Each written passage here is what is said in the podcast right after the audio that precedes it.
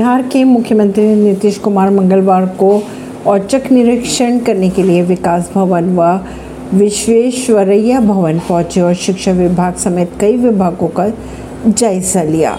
इस दौरान शिक्षा मंत्री समेत कई मंत्री मौके पर नहीं मिले, जिसको लेकर मुख्यमंत्री ने नाराज़गी जताई। सीएम नीतीश कुमार ने चंद्रशेखर को फ़ोन लगाकर सवाल भी किए। परवीन सिंह, नई दिल्ली से।